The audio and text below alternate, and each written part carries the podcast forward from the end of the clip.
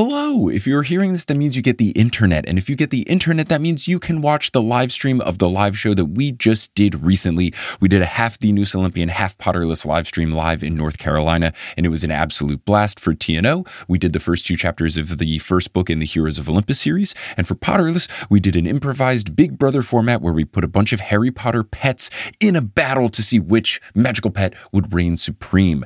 The video has gorgeous visuals and crisp audio, and it's a multicam setup, so it feels very dynamic, like you were there. You can watch that stream until March 17th at 11:59 p.m., and you can get tickets at my website, Shubs, S-C-H-U-B dot E-S slash tour. Again, that is S-C-H-U-B dot E-S slash tour to watch the replay of the Half Potterless, Half the Noose Olympian live show that we did recently. I hope you enjoy it. This is my impression of uh, Mike Schubert looking for information in the Slack. Dee-dee-dee. Oh, I DDD all the time. That's my go-to. See. Yeah, I do that a lot. I like the DTDs.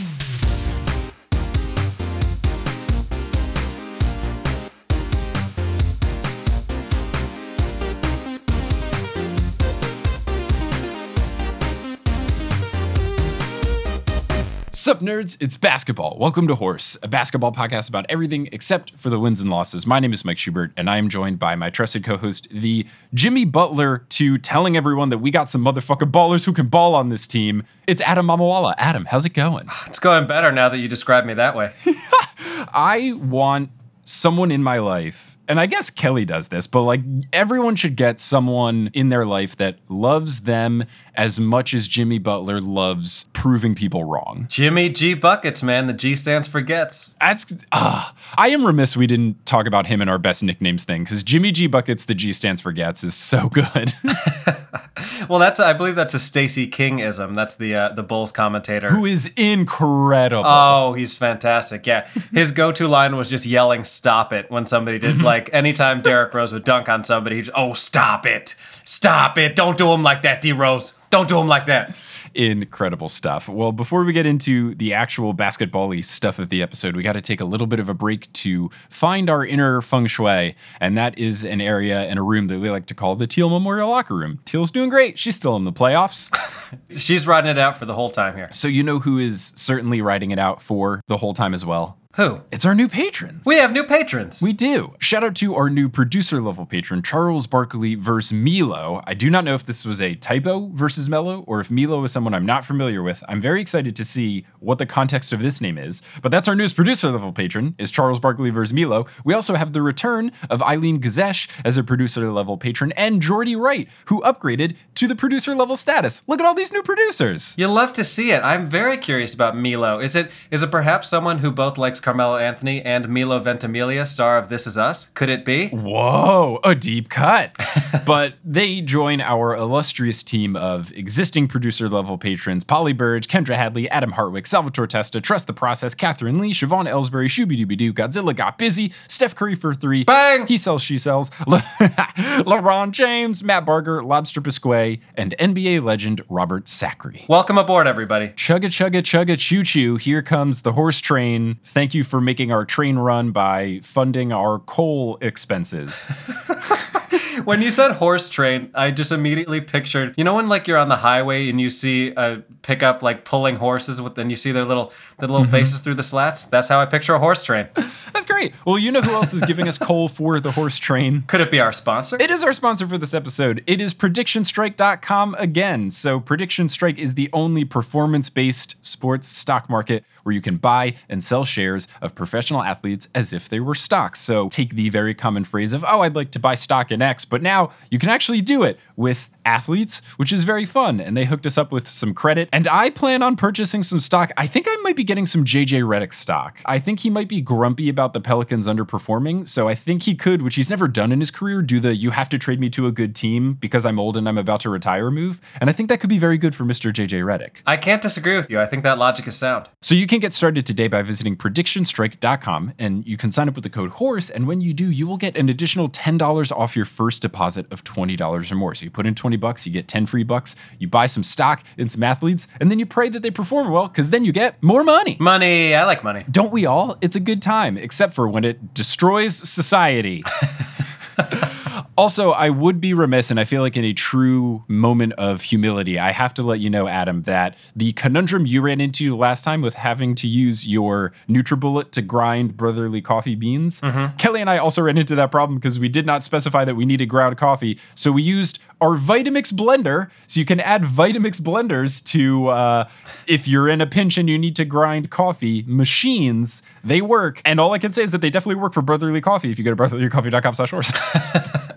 It is very good coffee, is it not? It's good stuff. So let's talk about some more good stuff in our first segment, which we like to call Full Court Press. Get it? Like the news? I think I'm starting to get it. Oh, so, the only news to really talk about is the NBA playoffs, which at the time of recording on Wednesday afternoon, September 9th, there's some games happening tonight.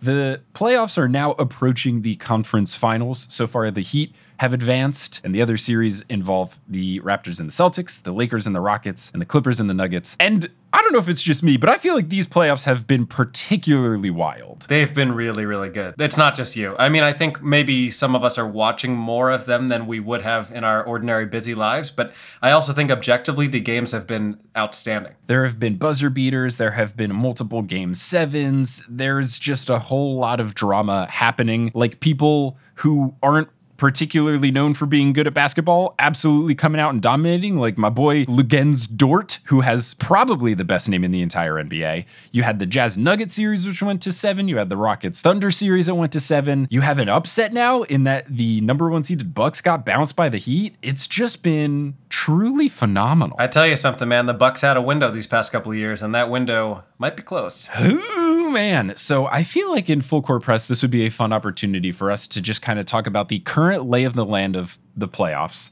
especially for people who don't have a vested interest in particular teams. Maybe you want someone to support arbitrarily and we could help you decide what team you want to root for, at least at the time of recording on September 9th, because the uh, the Celtics could eliminate the Raptors tonight. We will just have to see. Before we go team by team, do you have a particular team that you are pulling for in these playoffs, Adam? I'm feeling the heat right now, man. I mean, I always I always have a soft spot for Jimmy buckets. Uh, excuse me, Jimmy G buckets. The G does in fact stand for gets. As a, as a lifelong Bulls fan, big Jimmy Butler guy. Uh, he had some some testy years with the Bulls, but I'm still a fan. Uh, Tyler Herro, I just think is really fun. He's got a very interesting presence, I will say that, but I kind of like him, man. I, I'm kind of in on Tyler Herro. Iguodala, I'm always happy to see doing well. So I think the Heat are my team right now. I will say that I am currently pulling for the Toronto Raptors just because I think it would be very fun for them since they won last year and then their best player went to a different team. If they still win this year, I think that would be exciting. It would just be very fun for them in like a are you not entertained gladiator moment of overcoming all odds to find a way to win the title in back-to-back years even though you've lost your best player. Well, yeah, and I think it's also a particularly compelling storyline considering that OG Anunoby saved their season, at least for the time being, with that incredible three off an incredible pass with five tenths of a second left, which is like literally the smallest amount of time that a person can reasonably catch and shoot a basketball. It was awesome, and Kyle Lowry's face after that is the most memeable thing probably in basketball this year. It was gorgeous, and specifically the pass that Kyle Lowry threw, he had to throw it over a very tall man in Tacko Fall who's like seven six or seven seven or whatever. He's not small. He's not a small man. He's not Tacko Small. He's Tacko Fall. He's honestly could be named Tacko Tall. But it was just an impressive play, and OG Anunoby made the game winner. And then he did the cool thing of not celebrating after you make a game winner, which is always such a badass move that I could never do. I would never be that cool to hold in all my emotions and just walk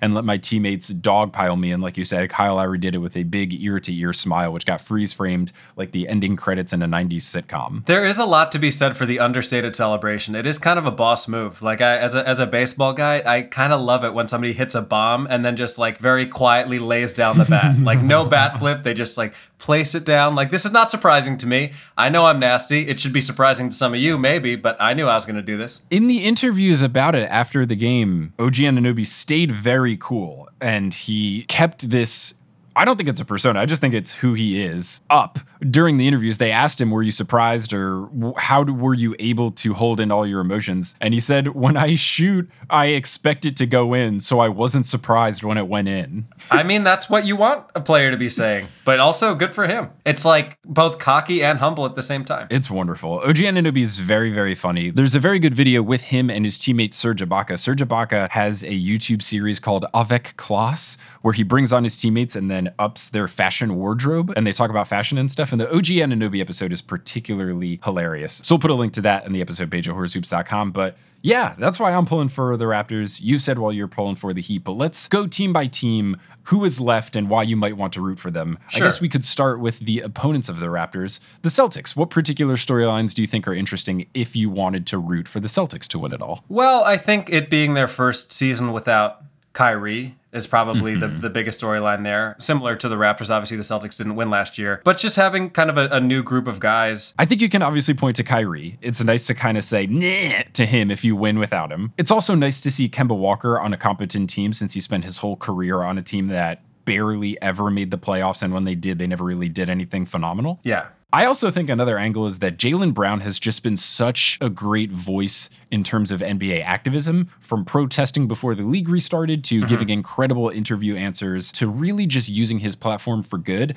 I think it would be really nice to see their team win it all, just because it's really impressive to see someone like Jaylen Brown be so good in this particular moment and really rise to the occasion. He's just so intelligent about all of the points that he brings up. It really feels like he could be a future president of the NBA Players Union if that's something he wanted to do. Yeah. Well, and there are a lot of guys stepping up like that. I mean, I think that's a, a good transition into talking about the Nuggets if we want to talk about them a little mm-hmm, bit. I mean, I mm-hmm. think Jamal Murray has been incredible, obviously on the court, but in what he's done off the court in terms of his post game interviews. I mean, he was extremely emotional in talking about what's driving him right now. Uh, I know we, I believe we retweeted it from the, the horse account, but it was very moving. He's wearing shoes, one of which has uh, a a photo of George Floyd and the other uh, Breonna Taylor. And he's talking about letting that be something that, that drives him and motivates him. I also think another interesting thing with Jamal Murray specifically is that he was given this big contract a couple years ago and people thought that it was an overpay and now he has just been absolutely electric in these playoffs.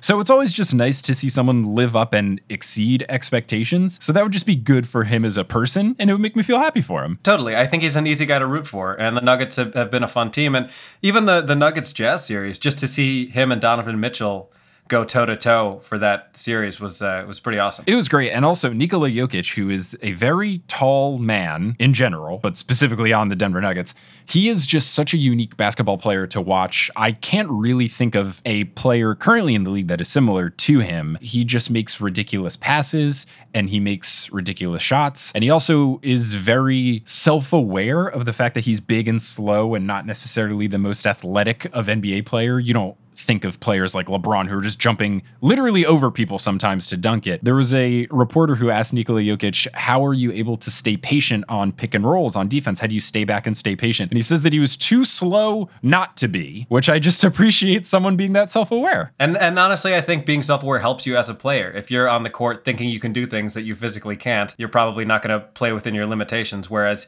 he seemingly has maximized what he is physically able to do and then has built upon it. For sure. So let's go on now to their opponent, the Los Angeles Clippers, who I would list as the hardest team to root for of the teams remaining. Between them and the Lakers, it's pretty close, but at least the Lakers have other storylines we can touch on.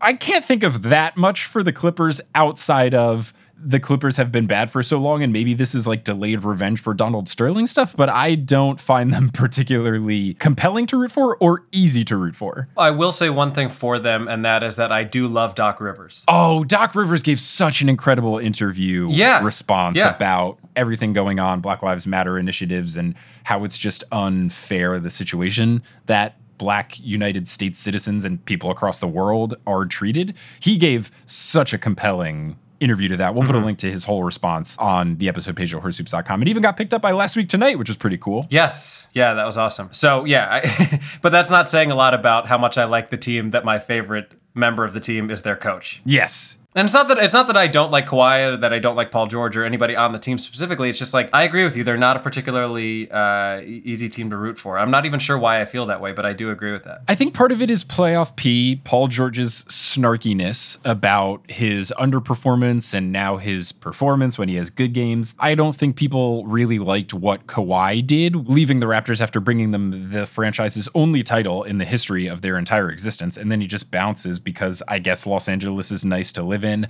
Also, the whole way that team came together is a little gross in that it involved Kawhi Leonard wanting to go to the Clippers, but then also forcing them to acquire another star. And then Paul George, who was under contract with the Thunder, basically forced the Thunder to trade him to the Clippers, which set off a whole domino effect of the Thunder being very different. Now, I think the Thunder ended up in a great situation because the trade the Clippers had to do gave them a lot of stuff in return, but they just feel like the team came together in a gross way and it's not a feel good story. Yes, I think all of that is is well said. But if you want to root for the Clippers, all power to you. We're not going to think any less of you. Go for it. Very very sincere. You really made me believe that as you said it. I sounded very convincing. So the final series is between the Lakers and the Rockets. Right now, the Lakers are up 2 1. I think that the Rockets are easier to cheer for here because of the underdog situation. I am also very biased in that I lived in Houston for 10 years. I very much love Russell Westbrook a whole hell of a lot. So I would love to see the Rockets go all the way. I think that people don't like James Harden and then the whole Rockets, and by people, I mean grumpy old white men, don't like the way that they play basketball because they shoot threes and James Harden gets fouled a lot and all this other stuff, and they don't even have centers anymore. Well, back in my day, we shot ill-advised two pointers with our feet on the three-point line. Racist Clyde Frazier, is that you? I don't know what I was doing there. but I think a lot of people that I don't like would be very upset if the Rockets won, and a lot of people that I do like would be very happy if the Rockets won. So that's at least for me what is making me like them. How do you feel about the Rockets? I think they're borderline unwatchable. I'm not like an old school like oh I hate people shooting threes. I just think there's like there are times where they they play really sloppy, and then there are times where they look incredible, and I, it's it's very odd to me to watch a team that's that like all over the map. I don't like the way Harden plays. I appreciate how great he is. It's, it's like as frustrating to me as as when Carmelo used to be on the Knicks and it was just like 10 seconds of just jab steps and then shooting a three that you knew he was going to shoot anyway. I don't like actively enjoy watching the Rockets that much. I love Russell Westbrook, but yeah, they're just not they've never been like a, a, a team whose style I particularly like. Yeah, I can see that. I know that that is a big complaint just because what normally happens is you have James Harden just kind of playing one on one while everybody stands around. Mm-hmm. And that's not necessarily the most entertaining thing to watch. It is very impressive, but again, you said recognizing his talent, but not necessarily enjoying the style. And I used to feel that way too. Obviously, I'm biased because they acquired Russell Westbrook, who I just absolutely adore and think he's so fun. And I'm also fueled by a lot of people hate him, so I kind of want to cheer for him just because so many people dislike him. I loved his shit talking after he hit that big three. He talked trash after making a shot to no one except for the friends and family of the players that are on that side of the gym. So he shit talked and called Anthony Davis a bitch multiple times to potentially Anthony Davis's family. I mean, who better to talk shit to, really? So I think what took me over the edge from not liking the Rockets to appreciating them more is that they just went full F it mode in that they traded away their best center and they basically just don't play with the center anymore. They have completely gone all in on shooting threes and just designing a team that works best for their two best players. And I just appreciate the throwing the caution to the wind. I guess I just appreciate the audacity of the Houston Rockets to do what they do. It might not work, but I just like that they're trying. well, I guess we'll find out if it pays off. We'll see. So the final team we have is the Los Angeles Lakers. And I think that the most obvious reason to root for the Lakers would be all of the Kobe Bryant stuff, which I do have to continually remind myself that A, that happened, and B, that happened this year. Like that was in 2020. I was at my bachelor party. Like that was Yeah. this year. Yep. I will tell you, as somebody who I, I had flown out to LA on that Friday to do a week of shows, and then that Sunday was when when he died. And I've never been a part of like a collective sadness sweeping across the city like that. It was very surreal to be there during that time, and I had a chance to go down to the Staples Center. And actually, we should we should post some of those photos um, on the on the Instagram because it was I I've never seen that many grown men weeping. It was very very powerful, and I don't really like LeBron a ton. I don't really love this particular Lakers team. But I also know how much it would mean to that city. And so there is a part of me that if they were to win this year, I would hate it less because of that. Uh, you're probably going to take exception to this, but as someone who actively hates the Yankees, the one year that I wouldn't have minded them winning was 2001. Now, I'm not comparing Kobe Bryant's death to the tragedy of 9 11. That's not Right. what I'm saying. Right. But I am saying that in a time where a city has really been through something awful and could use something to, to pick them up, I hate the Lakers a bit less because of the context of, of what this season has become. Yeah, I agree. I think it's a compelling storyline for sure. I think it gives good reason to root for it. I think the Lakers have a similar problem with the Clippers, whether you don't like LeBron and slash or Anthony Davis. Also, the way they were put together was not great because LeBron joining the Lakers in the first place felt like inevitable after there was so much hype for it and all of that, but it still felt bad that he left Cleveland for a second time. And then just the way that they got Anthony Davis to the Lakers. And we talked about this in episodes of Horse. We had Andrew Lopez, the beat writer for the Pelicans, on, and it was just such a gross, drawn out, year plus long process of Anthony Davis going to the Lakers that I think a lot of people don't enjoy the way they came together. And also, just Laker fans tend to be insufferable on NBA Twitter, Reddit, whatever. I, I, I hate that Yankee fans get compared to them often, but I can see why people do it. I like to consider myself one of the not as bad Yankee fans, but there are many bad ones of us out there. So yeah, the Lakers I think are the most divisive of all of the teams where I think they have a lot of reasons to want them to win, and I think they have a lot of reasons in a lot of different areas, whether it's you don't like LeBron or whatever, why people might not want them to win. Yeah, but also, and again, I'm not like a huge LeBron guy, but can we just stop and give this man credit for his greatness? Yeah. I- I'm sorry. This is his 17th season. Think of the wear and tear on this guy's body, playing basketball for that long, being in the playoffs every year, getting to the finals and the Olympics, all those consecutive years. Think of the players who have come and gone over the course of LeBron's career, mm-hmm. and think of the numbers he is putting up and the athleticism that he still has at that age after playing basketball for literally his entire life. It, it's almost impossible It's absurd. his durability is as impressive to me as anything else. Yeah, it's absolutely ridiculous. And it, it shows his dedication to keeping his body in shape and taking all the necessary precautions to make sure that he is able to play basketball games. I feel bad that he gets compared to Jordan all the time because, first off, I think in sports, it is just so hard in general to compare someone from one era to another era. I think it's borderline impossible to do. It's frustrating that we have to decide is Jordan better than LeBron or is LeBron better than Jordan? Can we not just appreciate Jordan and say he was the best player of his era and then LeBron is the best player of his current era and we just enjoy both of what they did? I don't get why it always has to be like, well, you gotta pick one. No, I totally agree. And basketball players have different elements to their game, and it almost feels like trying to compare two different genres of music, or like, you know, what's better, the Beatles or Jay Z? You know what I mean? It's like, Right. It's apples to oranges. yeah, people can both be great doing what they do, and we don't always have to make this comparison. Right. So I think we should all appreciate LeBron, whether you like him personality wise or not. I used to not like him. I liked him a lot more once he started, you know, opening up schools and stuff. So whether or not you like them, I think there's a lot of different ways to feel about the Lakers. And I think there's a lot of different ways to feel about a lot of these teams. I will just say, because I didn't give any love to them, and this is a fun, wholesome way to end it. I also would love to see the Heat win because they were the fifth seed. No one thought they were going to be very good. Jimmy Butler has been trashed on his entire career just for being open and honest and not necessarily saying the nicest things and being very blunt. And if they are able to pull it off, it would just be incredibly impressive. I also love Bam Adebayo. Like, there's a lot of ways to appreciate the Heat too. So I think there's a lot of teams you can root for here, except for maybe the Clippers. But you know, Having said that, if you're rooting for the Clippers, I guess it's fine with us. so root for however you want to, or you can just do what I like to do, and it's just always root for the series to go longer. Uh, that's always a fun way to do it because then you get more basketball, Yes. and that's great. So that's the playoffs. Hopefully, this could give you some team to root for. You could also just pick the team with the freshest jerseys. It's a good option. Also, the Heat, Miami Vice jerseys, best jerseys in basketball. They're really good. They're very, very good. So that is our little full court press. The P this time stands for playoffs. and the G still stands for gets. So, Adam, do you want to introduce our next segment, the very special conclusion to this episode of Horse? I absolutely would love to. We did an interview today that was something I've been looking forward to for a very long time. Even before I was a part of Horse, it occurred to me I have to tell this story somewhere.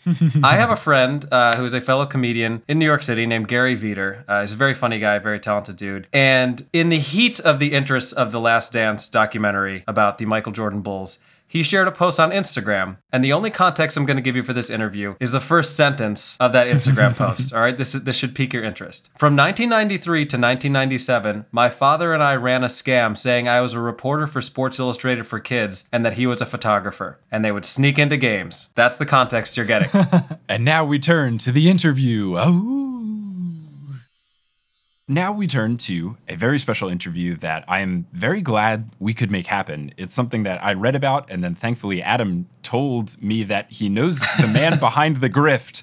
Uh, it is stand-up comedian Gary Vider. Gary, you are quite prolifically known now as I don't know the exact term that Sports Illustrated called you, a fake kid reporter. How how does it feel to uh, pull off what I think is uh, one of the most wonderful but also lighthearted grifts of all time. nobody got hurt. So I think that's why a lot of people were able to get behind it. If you were part of uh, like a big scheme that people got hurt in the process, you probably wouldn't want too many people to know about it or, you know, come out however many years later. So that it kind of winds up being cool, a cool story and a sports related story. And especially at the time, because, you know, the, the story itself that came out was kind of outlined by my uh, meeting Michael Jordan. And obviously that's the you know the biggest athlete you could ever meet. That's alive. The fact that it was uh, you know outlined with with him being as the main story and then of course that the jordan documentary was going on at the same time it was a a cool thing to share and something that I never shared before. Yeah, and I, I just want to give give some context to everybody who's listening of, of who you are and, and what exactly we're talking about. So I, I'm sure Gary will downplay it because he's a very a very humble man. But uh, Gary is an extremely talented comic. I've known him for a long time. He's been on Conan. He's been on Colbert. Uh, he got very far in America's Got Talent. Uh, what what would you like people to know about you uh, that perhaps people who are listening don't know? How would you how would you describe yourself? Talk some shit about yourself, Gary. Have fun. Uh, all right. Well, I mean, for most most people probably don't even know that I'm a stand-up comedian. You know, just a, just a little guy who's quiet. Well, you know, I, when the Michael Jordan documentary was coming out, I, I knew I had the obviously. I mean, I experienced this amazing story about uh, being a fake Sports Illustrated for Kids reporter, and um, I didn't have these pictures with me though. I haven't seen the pictures of me with Michael Jordan and with other celebrities for years, so I didn't see these pictures for probably like about 20 years and I, I asked my mom to you know just send them to me because uh, my parents they got divorced when I was about like 15 and then when my mom left my dad she pretty much like left the house in kind of a rush. They didn't have a great marriage. They, these boxes were filled with like the, the pictures of me with you know these athletes and I wasn't even sure if they were actually in the boxes because it's been so long. And uh, when she sent them to me I was like all right you know now I have like some proof that I was with you know Michael Jordan and like I could kind of give an outline to the story. Uh, between the years of 1993 to 1997 my dad and I would go to various sporting events, mostly uh, ones that happen at Madison Square Garden. And we go there by saying that I was a Sports Illustrated for Kids reporter and he was the uh, photographer. We never worked for Sports Illustrated for Kids. My dad was just an excellent talker and he was a, never an honest man, but this was kind of a scheme that he developed. And it wasn't just a scheme just to like go to the games for free, it was to full out be those people. So I was a reporter, he was a photographer, and we played those roles up to a key. You know, he would go in and he would wear a full on, like, you know, photographer's sports vest. Uh, you know, he'd have a telephotic lens that would be able to shoot sports. If we were at hockey games, he'd be right up at the glass. He'd be right on the floor if we were at basketball games. I would be either in the press box or on the floor myself. And at the end of games, not only did we go to those games for free without any tickets, but we'd then also go into the locker room and, and I'd interviewed, you know, various players. And, uh, you know, over the years, I met so many, but primarily, like, I was around the Knicks and the Rangers between, like, those glory years, between early 1993 through 1997. I was, like, with the Knicks and the Rangers a ton, going into locker rooms. And I was there so often, it came to a point where, you know, nobody ever doubted it. I was living the lie so well that it didn't occur to anybody that this was all fake. I mean, as, as a fellow comic, I would say you really committed to the bit. Yeah. now, do you remember what it was like when your dad first proposed this to you? Because I feel like most kids or most people would be like, what the hell are you talking about? Or was this like in line with the kind of stuff that he would do? Yeah, it's totally in line. I mean, from when I was five years old, you know, it was kind of like embedded in me of like always finding a way of getting around stuff. You know, the easiest way, cutting a corner. We go to the movies together when I'd be five and I'd go under the ropes and then my dad would go to, you know, the ticket taker and, and tell the guy, hey, like, you know, I don't know where my son is. And then I'd be like, all the way down like the theater corridor. You know, nobody's the, the ticket guy's not even thinking about asking my dad for a ticket. He's just worried like, hey, where's this guy's son who he say is missing? And then I turn around once my dad yells my name and then my dad walks through. So it's like, you know, we always had kind of like a plan of just, you know, cutting a corner. As far as the Sports Illustrated thing came, you know, my dad was just a regular and doing this in his own life. But when it came with sports, I mean, I love sports. I love hockey. I love basketball. I always wanted to meet players and stuff. And I remember one time at we were at Nassau Coliseum. This is before like uh, officially like doing the Sports Illustrated thing. We'd be waiting for players just to have them sign autographs. A lot of people do that. A lot of times players just go by or you're one of the people that aren't chosen to get a picture or get a card signed. So I think that kind of made my dad wonder a little bit about like how do I get past the guardrail? And from then on, you know, he came up with this way of getting us in, not just to the games, it was, you know, into locker room and like full access. I love the idea that he was like he was like preparing you for this moment your entire life without you knowing about it. It's like it's like a, a, a dishonest Mr. Miyagi where you're like, yeah, I'm not re- I'm not ready for Madison Square Garden. He's like, remember the theater, Gary. Yeah, yeah. We started off at Nassau Coliseum and then we went to the big time. Part of the amazing thing about the overall story is I was able to go to uh, historic games. So the story that I told in Sports Illustrated, my dad and I, and he would always call ahead when we would go to a game. I, I looked in the paper that day and I found out that the Bulls were playing the Knicks. And this was Michael Jordan's fifth game back. It was when he was wearing number 45. He called ahead to make sure that we would have access. He told them that, you know, the Sports Illustrated for Kids was coming. He called, uh, you know, whoever the, the press people were at the Garden, which he was familiar with because we've already been there numerous times at this point. This is in uh, 1995. So we had free access to the game. I didn't know if I was going to meet Michael Jordan or not. I sat third row during that game. Uh, watch Michael Jordan pour in 55 points. I mean, every celebrity, you know, that was big at the time was there. Uh, so I met like Bill Murray, Phil Donahue, Maury Povich. I mean, like Spike Lee, of course. Big people at that time. Wild. We went into the locker room. The actual Sports Illustrated for Kids was at the game. Oh, no. Yeah, we went in there knowing that, but we went in there in like in a rush so we could beat them to it. And one of the things my dad always did was he always took pictures of security guards, and whenever we would go back to the games, uh, he would give them those pictures. So they would associate him with you know who he was and that he was a Sports Illustrated for Kids photographer. So on that particular day, it came in handy because the security guards knew us and they just brought us, you know, through the locker room, just waiting to hopefully meet Michael Jordan. We get into locker room. I'm like kind of looking around for like Michael Jordan. He's not there. He did like a press conference and stuff, and so he's like doing his own thing, even though he's on the team. And I guess somebody that my dad knew was able to tell us where Michael Jordan was in that area. He walked us to a private room. In that room was Michael Jordan, Phil Jackson, and some like assistant coaches. And I just sat down next to Michael Jordan and I I interviewed him. It was like three questions. You know, what's what's your favorite food? And uh, I like didn't even remember like the other two, and I was just like, I get you know a picture. I was too scared to ask for an autograph, unfortunately. Then I went out, you know, got an interview with uh, Scottie Pippen. He signed stuff. Picture with Phil Jackson too, and uh, then we were on our way out. You know, so happy to meet Michael Jordan. And on our way out, the real Sports Illustrated for Kids was like still trying to get in. Damn. So it's just a combination of stuff where, you know, my dad wasn't ever one to like back down. He wasn't like, oh, the real Sports Illustrated for Kids was here. He just, you know, played it cool. Nobody ever realized, oh, there's two groups of Sports Illustrated for Kids here. And we just, uh, you know, wound up doing it and then did it for another, you know, two, two and a half years after that. Now, I do want to clarify, just for, for anyone who's listening who thinks there was some kid crying in the hallway. My understanding of it, Gary, is that the actual reporter for Sports Illustrated for Kids was an adult. Yeah, they were all adults. Sports Illustrated for Kids never used kid reporters, actually. That's so ridiculous. Why wouldn't they? That seems like such an easy thing that they should have done. Oh, yeah, I know. We were the only ones who thought of it. So, as far as it beginning, it was your dad coming up with the idea. When you stopped doing it, was there a specific reason? Like, did you guys get caught, or did you just feel like it had run its course? Was there a particular time that you had a really close call? Like, what made you stop doing this grift? Uh, well, I couldn't tell anybody that I was doing it. So I was doing all these things and meeting all these people. I met Mario Lemieux. I met Nancy Kerrigan. I met Shaq. I met, you know, Penny Hardaway and like, you know, celebrities, Bill Murray, you know, Richard Gere, John Elway and Joe Namath. Like I met all these people, but I couldn't I couldn't share anything. I'm glad Richard Gere made it into that list. well, it was just at the games. I mean, he was big. He was big. I mean, 1993. It was like year after Pretty Woman. I mean, no, for sure he is. It's just a funny list. You know, Shaq, Richard Gere. Yeah. what was meeting Shaq like? um. So Shaq, I met him when he was on the Orlando Magic, and I went into the locker room. He signed a basketball. I never interviewed him, but he signed a basketball for me. And then after he signed the basketball, I went back and I had a card, and he was be- he was being interviewed on the game that just went on.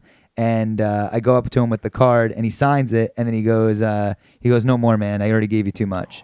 Uh, but so he signed both of them. But you know, my dad snapped a picture of me getting the card and the basketball signed. Nice. Okay, back to the original question. So, for stopping it, like, what? When did it get to a point where you had to stop it? You were saying that you couldn't tell anybody. Yeah, so I was about uh, 15 years old, and it kind of just came to a point where, yeah, I didn't share any of this with any of my friends because it was doing something illegal, and it kind of came to a point where I didn't want to like go to a game and then possibly run into somebody that I knew or the risk of you know possibly getting caught you know lying. Also i was getting a little bit older so it's like you know kind of oh i'm just i don't want to do this thing with my dad anymore Oh, you're so boring, Dad. We just get free tickets to games and see famous athletes. Oh, you're such a nerd. right and it, you know so it's just like you know something as like i'm 15 i'm like i just don't want to lie like this Right. and at, at 15 you don't really consider yourself you stop considering yourself a kid as much so when you're like oh i'm sports illustrated for kids it's almost like i'm not a baby i want to i want to can we just say Yeah. sports illustrated dad Yeah, there's no uh, Sports Illustrated for tweens. yeah yeah exactly Well, but that's that's an interesting point though. It's like uh, at any time during the scheme, did you ever feel bad about it, or is it only kind of in retrospect, or or as you got to that age where you're like, yeah, maybe we shouldn't be doing this? Um, I think as I got older, I'm like, I just didn't want to be lying all the time because I, I also,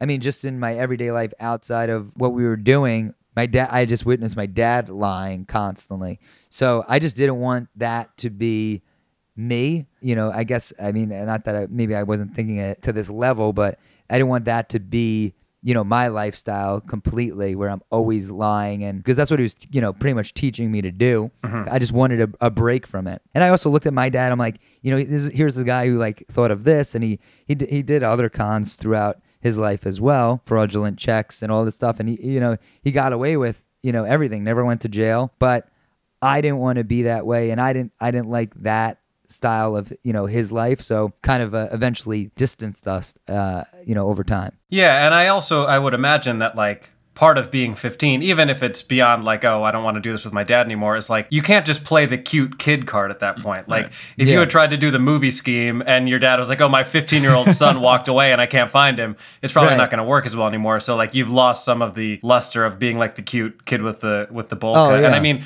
just obviously, you know, you and I don't know each other intimately, but we've known each other through comedy for almost a decade. And like, I, I think of you as being like an extremely upstanding, honest person. And it seems to me that probably like you kind of went the opposite direction of the example that was set for you growing up. I'm gonna rebel against my dad by being nice and honest. yeah, yeah. I'm gonna be honest. I'm gonna donate to charity, and he's gonna Screw- steal, he's gonna steal you, from that Dad. charity. I'm Yeah. gonna go build houses with Habitat for Humanity. yeah, So what I also think is very interesting about this is that the article that came out, the biggest article from this was from Sports Illustrated themselves, who you were pretending Yep. to work for. How did the process go from you posting it on Instagram to doing an interview with them? And was there any awkwardness with the fact that the people interviewing you were the ones you lied about being a member of all those years ago? right. Yeah, pretty much the way that it, the article came about was I posted it on Instagram, and that gave a good enough buzz where it was able to get around and got to somebody at Sports Illustrated, who then uh, sent it over to the editor of the magazine, this guy Mark Bukel, I think is how you pronounce his name. But anyway, Mark reached out to me, uh, kind of just wanted to get the details of wh- how I did it to even see if how real it was. And I told him a little bit about it. And he's like, "All right, if you can, just you know." Write like a, you know a, thousand word story and we'll we'll publish it and then I sent it to him and he and I gave him more than that and he's like oh wow this is great and I included pictures and everything so they made it it wound up being like a, I think like a twenty five hundred word like you know, story or maybe a little bit less. They were interested in knowing the details of kind of how it went down. They didn't care that their name was used because everybody was there, wasn't there back then. Right. They were just looking for a way to make sure the story was true and they were kind of interested in knowing the details. You know, I have a whole bunch of stuff that wasn't even in the article, but um, just like, you know, factual like paperwork that that I was sent from like the NHL office telling me like, oh, you know, uh, thank you so much, Gary, for um, going to Game One of the Stanley Cup Finals. We look forward to you, you know, uh, coming back. Just different things like with a PO box that my dad set up. Different things. I'm in the Rangers Stanley Cup video. Whoa. Uh, like as I was at Game Seven, and I went to the after party, and I was only 11 years old at the time. I remember I like we got home at like six in the morning, and I had like, you know just a whole bunch of autographs, and that was to me that was even cooler than meeting Jordan. The Rangers Stanley Cup was just such a uh, a long time, you know, in the making. That was just uh, an awesome experience. I mean, I have to give your dad credit. Like what he did was wrong, but like he certainly thought it through. Like the the details of like having the PO box set up and taking photos of the security guards and giving that like he Oh, he knew how to like grease the right people up. Seemingly, it's also funny to me that like Sports Illustrated would want to vet this to make sure you weren't lying about lying. Like who's Right, gonna right. who's gonna set up a con about a fake con? That seems like a lot of work. And on my end, I'm like, are they conning me to tell me that to write them the thing, and then it's like not going to be like published? uh, You know, trying to get back at me, but you know, it all it all worked out. The Sports Illustrated story got me, uh, you know, a good amount of buzz more on the story than just the Instagram article, and kind of gave a good background. So that was cool. Well, and I'm sure they probably were just curious about how it went down. Like it literally reminds me of like Catch Me If You Can, when Tom Hanks Yeah. is like, so how, "How'd you do it, Frank? How'd you do it?" Like you just Right. at this point, it's like you we we know what happened. Like just what? How did this work? I know, and it, it really came down to my dad. You know, he was the one who thought of it all, and he had years of experience of just you know not telling the truth, and you know he'd never been to jail. You know, he's an interesting story. As like you know, I, I definitely put him up there with with Catch Me If You Can and like uh, Frank Abagnale. Danny Ocean. Yeah. No, Yeah. I mean totally. I mean it's a different thing. Yeah, like you know, he's not a uh as far as I know, not a bank robber, but uh but you know, from the point of like Bernie Madoff or like Frank Abagnale Jr., the difference with my dad is, you know, it wasn't just the Sports Illustrated scam. He did also like I mean just a ton of fraudulent stuff in his life. But he just he never got caught. So he might not have done anything where it was the biggest Ponzi scheme in the world, but uh, he's also not in jail. Right. Yeah, if you keep it a little smaller, you're probably hedging your bets a little bit. Now, considering how much you were doing this, had you kind of gotten over the nervousness of meeting athletes, or when you met somebody like someone like a Michael Jordan, were you starstruck? Oh yeah. So I mean, I'm still 10, 11 years old. So I think it was part of the the lie slash rush. I of course I wanted to meet them, but um, I was definitely definitely you know a kid that's nervous because uh, in the back of my mind I was I knew I'm like I mean we're lying. I just don't. Last thing you want is like Michael Jordan to be like, wait a minute, this kid's full of shit, and just call you out, and then you're you know that's the way you live with it. Like that's how Michael Jordan knows you, but you know he doesn't remember me. But uh, I was I was still nervous for sure. The whole story, start to finish, is incredible. The fact that it ended with you now, however many years later, with Sports Illustrated themselves, I think is just truly fantastic. And as someone who read Sports Illustrated for Kids avidly as a kid, and I had all the free posters they would give you up on your wall, Oh, yeah. on my wall, and I had all the cards and stuff. The perforated cards, I can still picture Dude, them. yeah. Yeah. I had all the cards, I had all the posters, I would play all the little puzzles on the back and stuff. It is, gosh, it's it's brilliant, and I think that's just such a fun story that you'll have forever. Yeah, I mean the pictures help, and uh, you know, surprisingly, I didn't know this, but like Sports Illustrated for Kids, it's now a monthly magazine. They're all monthly magazines. It's not they're not weekly, but back in the day, I remember looking forward to it because they also had like high school athletes and stuff in it that they would uh, highlight, and you'd be like, oh wow, that's like you know that's cool. And then as you as you're getting older, you're like, oh you know just interesting stories about uh, different players, and it would be the players that you would want to hear about, like your Shaq and you know Michael Yeah. Jordan. I had one more question for you, and uh, if, if it's too personal, feel free not to answer. But was there a particular reason that you felt uh, emboldened to share this information with people? Like, I don't know what your relationship is like with your dad, or if he's if he's around, or if you still talk to him. Like, I imagine he would have told you, like, don't ever tell anybody about this. Well, so I don't talk to my dad, but I do think he, knowing him well enough, he would want people like. I mean, he can't get in any trouble for this. So, um, if anything, he would want people to know that you know he was able to get away with it, and he was able to kind of use me as a ploy. So that's my dad. But as far as, you know, what kept me from telling anybody was just kind of, you know, waiting for the right time of, you know, we're all in quarantine back when the Jordan documentary happened. I did tell some of my uh, friends before about these stories, but I didn't see those pictures for so long. The pictures just, you know, are everything. So the pictures are the most important part to make it true. And uh, and I was I just wanted to share it, you know, publicly. Are you in the Jordan doc at all? Are you in the background of anything? No, I- Were you I looking to see if you were in the front row of any of the games they showed? Yeah, the only video that I'm in is that uh, Ranger Stanley Cup video. So right when they the last face off, I'm like right at the glass, and I found a, a Getty photo too that I'm in. That's so cool though. I mean, they showed in the documentary footage from the locker room of that game that you were at. Like they Yeah. definitely I recognized that suit that Jordan was wearing and I think that might have been like I don't know if that was the game that like Seinfeld showed up, but like there they showed people in the locker room there. So I was like, "Oh my god, I know that suit." yeah, I don't think Seinfeld was there that night. I mean, if, if he was, I'm sure I would have got an interview. But but either but either way, yeah, it was. Uh, you know, I'm sure there's extra footage that that is around that uh, you know I'm in. You know, I'm waiting in the locker room. So it's so hard though to you know because it was you know long ago. That was 1995, and there has to be pictures of you know myself and my dad in the background of stuff. But we're definitely in a good number of uh, Stanley Cup pictures that I was able to find. But uh, those are just what's online, and you know who knows what else you know somebody might have you know at their home. Yeah, and I mean, as you alluded to before, it's really it's only a scheme that could have worked pre-internet and pre 9/11. Like, there's a zero percent chance that any of that could have gone down without there being a lot more scrutiny. I mean, my dad was good. He's a good liar. so part of his lies were based off of knowing what somebody was able to do. Like as I mentioned, the going to the movies, his whole thing was kind of like a distraction, like causing confusion. So I wouldn't put it past him that he would be able to do that. um, you know, not now me, you know, saying the story maybe, you know, it would obviously it would make it harder for somebody else to do it. But if I didn't say that, there's a good chance that it could have been a, you know, a, a continual thing because not many people are going to look up, oh, this is the kid, you know, who works for Sports Illustrated for Kids. I will say, if he tried to do it now with you as an adult, I don't Yeah. see it working.